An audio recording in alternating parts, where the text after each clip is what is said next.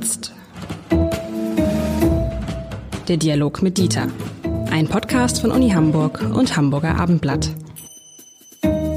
Herzlich willkommen. Mein Name ist Lars Heider und äh, Dieter Lenz und ich haben vor ein paar Wochen mal am Rande so ein Thema gestreift, sag mal gestreift, ja, gestriffen. Herr Lenzen, Sie müssen mir helfen. Gestreift. Das ist ein schwaches Verb. Ja. ein schwaches Verb, der Pädagoge. Äh, da ging es um, um die Frage, ob eigentlich Karl Lauterbach Bundesgesundheitsminister geworden wäre, wenn er nicht in den Talkshows aufgetreten wäre. Und Sie haben gesagt, ja, ne, wahrscheinlich nicht, aber er hat auch in den Talkshows einen ganz guten Auftritt gemacht. Und deshalb wollen wir heute mal sprechen über die Macht der Talkshows.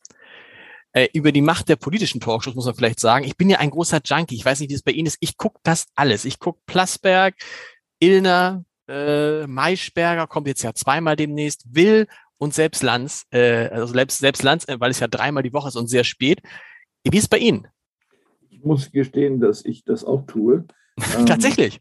Ja. ja, ja, sehr zum, äh, wie soll man sagen, Missgefallen meiner Umgebung, die sich teilweise darüber aufregen. Was ich nachvollziehen kann, gerade mit dem Stichwort Lanz, ist das gegeben über diesen hohen Erregungston wenn man nicht zuhört, sondern draußen vorbeigeht, hat man das Gefühl, da ist ein Streit im Gange und gleich wird Gewalt ausgeübt. Ähm, ich glaube, dass äh, das gilt nicht für alle, aber dass manche Talkmaster oder Masterinnen gut daran täten, ein bisschen abzurüsten, was die Stimme, Geschwindigkeit des Redens ähm, und, ähm, wie soll man sagen, das Ausstoßen äh, von Äußerungen angeht. Das sage ich nur so, weil im Grunde das eine ähnliche Sprache wie Werbesprache teilweise ist, die ja vor 30, 40 Jahren sehr geändert wurde, indem sie sehr laut wurde und sehr fordernd. Und ihr müsst das jetzt nehmen. Und wenn du den neuen Apple-Computer nicht hast und so, nicht? Ich, Sie wissen, was ich meine. Ähm, also äh, insofern äh, ist, ähm, wie soll man sagen, der Versuch, äh, über die eigene Redeform Bedeutung zu signalisieren, da. Äh, wenn man sich Untersuchungen anguckt äh, zu der Frequenz, mit der Talkshows angeschaut werden, so steht es in keinem Verhältnis vielleicht zu der Bedeutung, die das haben kann. Das sind so irgendwas um 15 Prozent der Bevölkerung, die sich das überhaupt anschauen. Ähm, sicher jetzt niemand, der Unterhaltung sucht, obwohl es ja manchmal auch unterhaltsam sein kann. Ähm, aber wir wollen ja über den Einfluss reden. Genau. Äh, und da ist ja, da muss man sagen, 15 Prozent. Es gibt auch, es gibt auch zum Beispiel Markus Lanz, weiß ich das, gibt teilweise Marktanteile von 25 Prozent und muss man ja gucken. Ähm, das Interesse an echter politischer Information ist jetzt ja auch nicht so ausgeprägt. Das ist was anderes als jetzt der Bergdoktor. Insofern sind das ja schon Plattformen im deutschen Fernsehen, äh, politische Plattformen, die aus meiner Sicht ihresgleichen suchen. Also fällt Ihnen was anderes ein, wo Politiker sich über einen längeren Zeitraum, über eine Stunde, mehr als eine Stunde, dem Publikum präsentieren können, wo sie auch mal längere Gedanken formulieren können als in politischen Talkshows. Da gibt es nichts anderes. Ja, aber 25 Prozent heißt ja 25 Prozent der Leute, die Fernsehen, genau. schauen sich das an, nicht genau. 25 Prozent der Bevölkerung. Das stimmt. Äh, das heißt, ein Großteil informiert sich entweder gar nicht oder dann auch über andere Quellen, Internet und manchmal auch Printmedien. Ja, aber auch die, die im, im Internet, also nehmen wir Markus Lanz nochmal, da gibt es halt Beispiele, dass Sendungen von ihm auch in den Tagen danach noch, noch hunderttausendfach gehört äh, werden. Und wir haben es ja mhm. gesagt, Karl Lauterbach wäre ohne die Talkshows, ohne Markus Lanz wahrscheinlich nie Gesundheitsminister geworden. Der hat sozusagen, das war, was hat, was hat der, äh, was hat der, äh, was hat jemand mal bei Anne Will gesagt? Das war das erste, äh, die erste, das erste Volksentscheid über einen Minister via Talkshows. Ja, wenn man sich anschaut, die Frequenz des Auftretens von Herrn Lauterbach in Talkshows in der Zeit von Januar 2020 bis Juli 21, also anderthalb Jahre ungefähr, dann ist er dort 22 Mal aufgetaucht in den unterschiedlichen Talkshows. Der nächstmeiste ist Christian Lindner mit zwölf und Helge Braun. Das lag aber an der Corona-Krise und nicht an Herrn Braun. Äh, und dann Markus äh, Söder auch zwölfmal und Olaf Scholz zwölfmal. Dann Manuela Schle äh, Schwesig elfmal und ähm, Melanie Brinkmann damals interessanterweise zehnmal. Also er hat den Vogel abgeschossen mit der doppelten Frequenz im Vergleich zu. Und anderen. was da nicht weiß, ich kenne diese Statistik auch. In dieser Statistik ist Markus Lanz nicht drin. Weil Markus Lanz die Statistik, weil er drei äh, Sendungen pro Woche hat, versauen würde. Ich glaube, wenn Markus Lanz da mit drin wäre, käme ähm, ähm, Karl Lauterbach in der Zeit locker auf 40 Auftritte. Das ist gut möglich, ich habe das nicht mitgezählt. Aber in der Tat, es sind nicht alle Talkshows, äh, sondern eine Auswahl von Talkshows, genau. aber von bedeutsam, ja. Das heißt aber doch, da ist eine Macht in diesen Talkshows. Also wir haben es auch noch mal jetzt vor kurzem gesehen, als äh, der Hamburger CDU-Landesvorsitzende Christoph Ploss auch bei Lanz die äh, Manuela Schwesig, die Ministerpräsidentin von Mecklenburg-Vorpommern, angegangen ist und ihr äh, sinngemäß äh, eine zu große Nähe zu Russland vorgeworfen hat und deswegen auch sozusagen diese Nähe zu Nord Stream 2. Was hat Manuela Schwesig gemacht? Sie hat dem Christoph Plossen Unterlassungserklärung geschickt. Das macht man ja nicht, wenn man das Gefühl hat, dass die Plattform, auf der er das gesagt hat, bedeutungslos ist. Und hat den Gerichtsprozess verloren. Und hat den Gerichtsprozess verloren, genau. Ja, ähm, ja, zumindest muss sie annehmen, dass das wesentlich ist, was dort gesagt wird, ist aber im Übrigen eine total äh, unkluge Reaktion. Es zeigt fehlende Souveränität ähm, und ähm, führt ja bei den Betrachtern äh, zu einer Bestätigung ihrer Position. Aber das ist nur eine Nebenbemerkung. Äh, insofern hat es auch eine negative Macht, wenn man so will. Man kann sich auch kaputt machen äh, als äh, Politiker, wenn man dort auftaucht und man einmal richtig daneben liegt. Äh, das wird dann immer wieder zitiert. Aber nochmal, wenn wir über die Macht kommen, Lauterbach ist dadurch bekannt geworden. Christoph Ploss ist vielleicht auch so ein Beispiel. Der war jetzt ein paar Mal in solchen Talkshows und sagt, ja, das ist die Möglichkeit, relativ schnell vor einem großen Publikum Popularität zu erlangen. Und das ist ja auch so. Sie müssen, um das, um das zu schaffen, müssen Sie 100, 200, 300 Zeitungsinterviews geben. Wir erleben es an den, wir erleben es an den Wissenschaftlern. Nehmen wir doch mal die Wissenschaftler. Henrik Streeck. Vor seinem ersten, ähm, vor seinem ersten Talkshow-Auftritt hat der Henrik Streeck 500 Follower bei Twitter. 500. In dazwischen. Und dann haben alle gesagt, um Menschen zu erreichen, um das, was du in den Heinsberg-Protokollen rausgefunden hast, müsstest du mindestens 1000 haben. Dann kamen die ersten Talkshow-Auftritte. In der Zwischenzeit hat er, glaube ich, irgendwas um die 150, 160.000 Follower. Ne? Sie erleben das, wenn Sie Buchautoren sehen. Neulich ein schönes Beispiel war ein, ein Soziologe bei Lanz, ja, als er reinging mit seinem Buch, äh, war das auf Platz, äh, fragen Sie mich nicht, 40, 50.000 bei Amazon, als er am nächsten Morgen war es auf Platz 18. Das zeigt doch, wie gigantisch dieser Einfluss der Talkshows ist.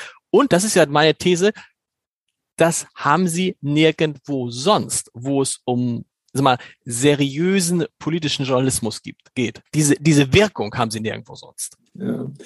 Ähm, die Personen, die diesen Weg gehen, müssen allerdings dafür sorgen, dass immer wieder nachgelegt wird, weil sonst sind ja andere an ihrer Stelle. Äh, und dann entsteht ein zwar buntes Bild, aber der Einzelne hat gar nichts davon. Äh, die Frequenz macht es ja offenkundig, wie wir am Fall Lauterbach sehen. Ähm, und ähm, vielleicht auch ein bisschen die Personalität, sage ich mal, nicht Persönlichkeit, Personalität. Er ist natürlich irgendwo eine besondere Personalität vom Aussehen, vom Habitus, von der Art äh, zu sprechen. Es wirkt ja eher etwas, ich will nicht sagen gebrechlich, aber gebrochen. Ähm, Demgegenüber ist äh, Herr Lindner sozusagen ein glatter Verkäufer. Ähm, und auch das scheint zu wirken. Äh, wir können uns eine Reihe von Politikern vorstellen, die in Talkshows niemals erfolgreich sein würden, ähm, weil sie einfach diese äh, Präsenz nicht haben egal ob sie dort äh, nun ähm, freundlich behandelt werden oder nicht. Und da ist aber wieder ein Punkt für die Macht dieser Talkshows, denn die Talkshows gucken natürlich auch, also einerseits, welche Funktion hat der Politiker? Das ist ja das, was man so bei Anne Will und Maybrit Illner, was mich manchmal stört, das ist eigentlich die Menschen, die da eingeladen werden, das ist mehr oder weniger derselbe Zirkel immer, weil es muss immer verschiedene Parteien sein und da müssen sie möglichst was zu sagen haben und da gibt's halt nur eine Handvoll Leute. Das ist das eine. Aber das andere ist natürlich, dass andere Talkshows natürlich auch gucken, wer ist der Politiker, der das gut erklären kann? Wer ist der Politiker, der gut sprechen kann? Wer ist der Politiker, der einen guten Auftritt hat? Und die werden dann natürlich mehr eingeladen als Politiker, die eben nicht so gut sprechen können und die nicht so gut erklären können. Das heißt, auch da findet ja eine Vorauswahl über die Talkshows statt, ähm, die es den einen Politiker ermöglicht, bekannt zu werden und was daraus zu machen und dem anderen es ermöglicht, nicht so bekannt zu werden. Ja, und es muss Krawall in der Bude sein. Äh, das äh, ist ja wichtig. Also mit anderen Worten, man lädt Leute ein, die bekannt für steile Thesen sind und auch bereit sind, das zu äußern. Oder man hat es irgendwo gesehen. Ähm, meine erste Talkshow in Deutschland war bei Sabine Christiansen, äh, mit der ich dann nachher auch in der Redaktion das eine oder andere ausgedacht habe, weil ich immer sagte, ihr müsst mehr Wissenschaftler da reinnehmen. Mhm. Und da, das war damals noch völlig unüblich. Ähm, und da war ich ähm, nur aus einem einzigen Grunde, weil ich gerade ein Buch gemacht hatte, wo es um die Frage ging, ob Kinder im Kindergartenalter schon lesen und schreiben lernen sollen. Und da hatte ich geschrieben, das kann Sinn machen. Und dann gab es eine äh, Schlagzeile in einer Zeitung, die hieß äh, Lenzen Doppelpunkt Kinder mit vier in die Schule. Nur aus diesem Grunde bin ich in dieser Talkshow gelandet, ähm, wo dann damals Kirchhoff mit saß und sagt, meine Frau ist Grundschullehrerin, das stimmt nicht. Ähm, mit anderen Worten, Hauptsache es ist steil ähm, und man kann draufschlagen. Ähm, das äh, ist ein Problem, ähm, weil das die Wirklichkeit nicht spiegelt, sondern es spiegelt eine Krawallwirklichkeit, die aber nicht der Normalfall ist. Aber finden Sie noch, dass es so, ich finde gar nicht mehr, dass es so ist. Ich finde gar nicht, ich finde gerade, also äh, ist bei, nicht zumindest nicht bei allen. So, zum Beispiel, zum Beispiel Markus Lanz, der lädt ja in der Regel nur noch einen Politiker ein. Das heißt, diesen Konflikt zwischen verschiedenen Politikern, ja. die gibt es bei ihm schon gar nicht mehr, was ich e-, e-, ehrlich gesagt angenehm finde. Und das ist ja nicht auf Krawall aus, sondern es ist tatsächlich mehr aus, äh, ich finde manchmal so, dass man da richtig was lernen kann. Also man, man kann sich da äh, politisieren, aber trotzdem ist natürlich die Auswahl der Gäste erfolgt natürlich trotzdem nach bestimmten Regeln, wenn es nicht darum geht, dass es jemand, der eine steile These hat, da muss es aber jemand sein, der sich gut im Fernsehen macht. Ne? Also dann lädt man also das ist so, also früher hätte man Olaf Scholz gar nicht so gern eingeladen, heute natürlich gern, weil er Kanzler ist, aber früher hätte man ihn nicht gern eingeladen, weil man gesagt hätte, boah, es ist langweilig, dem zuzuhören. Die Konzepte sind, glaube ich, unterschiedlich. Was Lanz angeht, haben Sie recht. Aber bei Anne Will ist es äh, sicher anders. Das genau, das ist anders. Genau. Äh, und auch äh, wenn Sarah Wagenknecht eingeladen wird, weiß man ja, es kommt eine extremistische These. So, also will man die offenbar haben und vielleicht auch noch ein gutes Aussehen oder sonst was, äh, was noch an Motiven eine Rolle spielen kann. Äh, sie wird ja sozusagen als Rosa Luxemburg verkauft, gewissermaßen historisch. Ähm, und ähm, äh, da laufen Motive mit, die im Grunde an, äh, an etwas unterirdische ähm, Gefühle appellieren manchmal, dass man eine bunte Mischung hat, so dass es ein breites Publikum gibt, die, die abfahren auf steile Thesen, solche, die auf gut aussehende Personen abfahren, äh, auf jemanden, der als weiser Professor irgendetwas sagt. Ähm, das ist sehr unterschiedlich von Show zu Show und auch sicher äh, durchkalkuliert. Es gibt ja auch Unterhaltungsshows wie ähm, äh, drei nach neun oder so etwas, die ja anders konzipiert sind, wo eine bunte Mischung aus der Gesellschaft, natürlich eher bekannte Personen, dann äh, eigentlich über nichts reden, weil die ja kein Thema haben äh, sondern die Personen äh, dann die Rolle spielen. Darunter befindet sich äh, dann manchmal auch ein Politiker, der sozusagen als Mensch dann dort präsentiert werden soll und irgendwas über seine Blumen erzählt. Ähm, also die Konzepte sind sehr unterschiedlich. Ob die Macht überall die gleiche ist, weiß ich nicht. Als Politiker bei drei nach neun zu sein, ist vielleicht nicht uninteressant, wenn man den ähm, Menschen dort abgibt, der eigentlich so ist wie ich, vor dem ich keine Angst mhm. haben muss. Als Politiker aber muss man ja in solche Talkshows gehen, oder? Weil wir leben in einer Zeit der Visualisierung. Das heißt, wenn die Leute einen im Fernsehen, also andersrum, wenn man im Fernsehen ist, hat man doch, haben die Leute doch gleich den Eindruck, oh, der ist wichtig, der war im Fernsehen. Da geht ja schon los. Ja, aber es hat natürlich ein bisschen an Bedeutung verloren äh, durch die äh, sozialen Netzwerke. Äh, Sie haben eben die Follower benannt, äh, die ja sozusagen verwendet werden als Ausdruck der Prominenz einer Person, wenn die ganz viele davon mhm. äh, hat. Ähm, insofern haben die linearen Medien natürlich ein Stück an Bedeutung verloren, äh, aber sie sind weiterhin bedeutsam. Das aber stimmt das, die Frage, stimmt das in Deutschland? Ich hätte das auch erst gedacht, da muss man mal gucken. In Amerika, da war es für Donald Trump völlig egal, weil der hat ja dann am Ende, ich will mich nicht festlegen, etwas über 80 Millionen Follower bei Twitter. Also ungefähr ein, ein, ein, Viertel, ein Viertel der Amerikaner sind ihm bei Twitter gefolgt. So. Ähm, solche Zahlen haben aber deutsche Politiker nicht. Im Gegenteil. Die unterwegs sind. Ich glaube, ich glaube, ich glaube, Christian Lindner liegt irgendwie so bei, äh, nahe Sie mich nicht fest, 300, 400.000 und ist einer der besten, weil er auch früh angefangen hat. Aber die haben halt nicht Millionen äh, Follower, wie sie Millionen Zuschauer bei den Talkshows haben. Das heißt, die Talkshows sind noch total relevant und äh, drohen noch gar nicht abgelöst zu werden von den sozialen Medien, was die Popularität von Politikern angeht. Das ist richtig. Bei Trump hätte ich natürlich auch den Verdacht, dass er dort hat Bots machen lassen. Und ob das wirklich Follower sind, ist nochmal. Wie auch immer, genau. Ja, ähm, die interessante Frage, die sich mir eigentlich stellt, ist, inwieweit haben die Talkshows den Printmedien geschadet? Also den Teilen, die Politik machen in den Printmedien.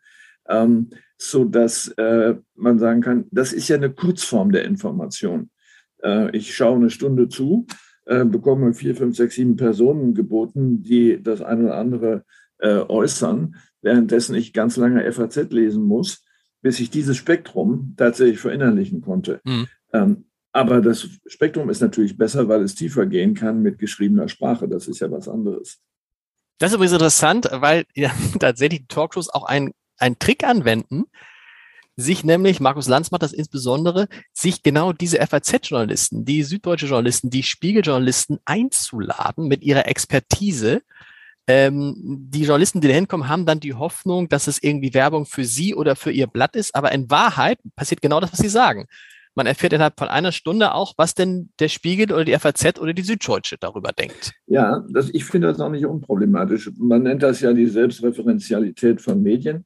Das heißt, die Medien berichten über sich selbst mhm. ähm, oder dann andere äh, Medienvertreter. Äh, das mögen diese Motive sein. Aber äh, Journalisten rutschen dann sehr schnell in die Rolle des Experten mhm. ähm, der sie aber gar nicht sein können mhm. und auch nicht wollen. Die haben einen ganz anderen Job ähm, und äh, werden gewissermaßen auch als Richter häufig herangezogen. Jetzt sagen Sie doch mal, wie Sie, beobachten das doch alles, wie das da in, weiß ich nicht, Italien ist.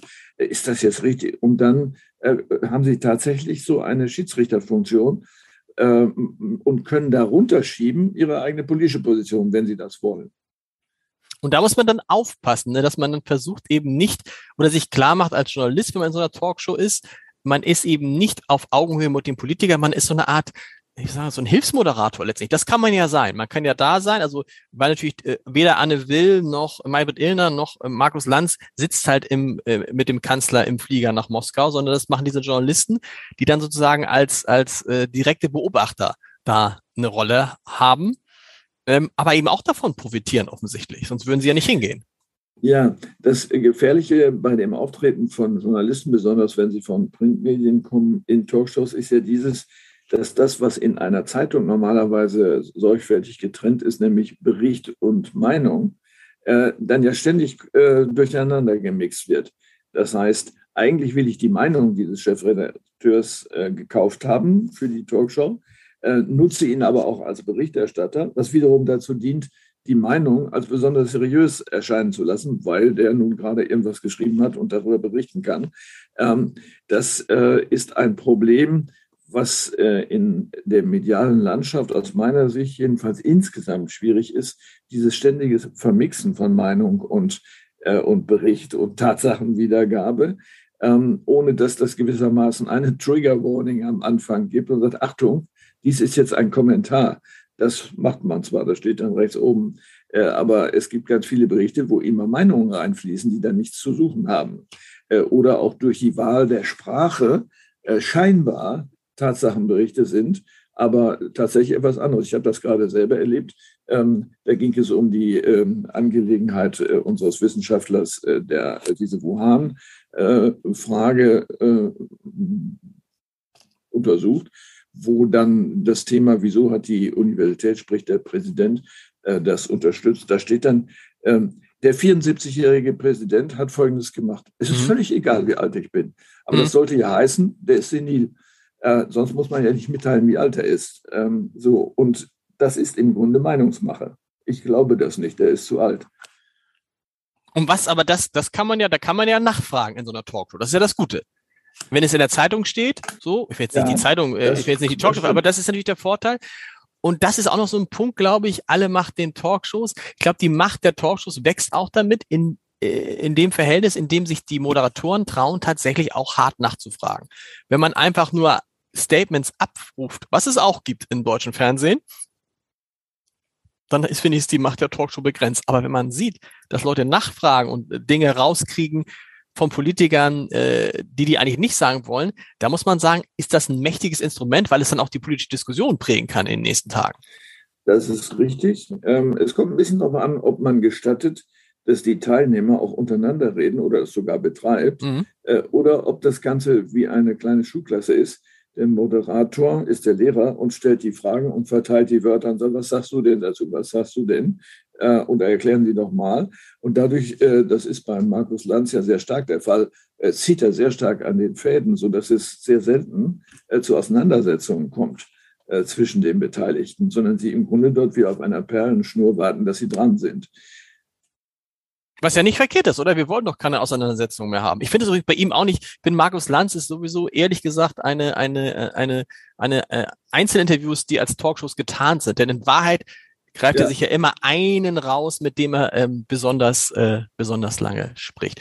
Lieber Lenz, wir freuen uns. Da, wann sind Sie demnächst in der Talkshow? Ah, nee, 74, die sind der senile Wissenschaftler wird nicht eingeladen. Nö, kann ich nicht sagen. Im Gegenteil. Im Gegenteil. Wir hören uns nächste Woche wieder. Bis dahin.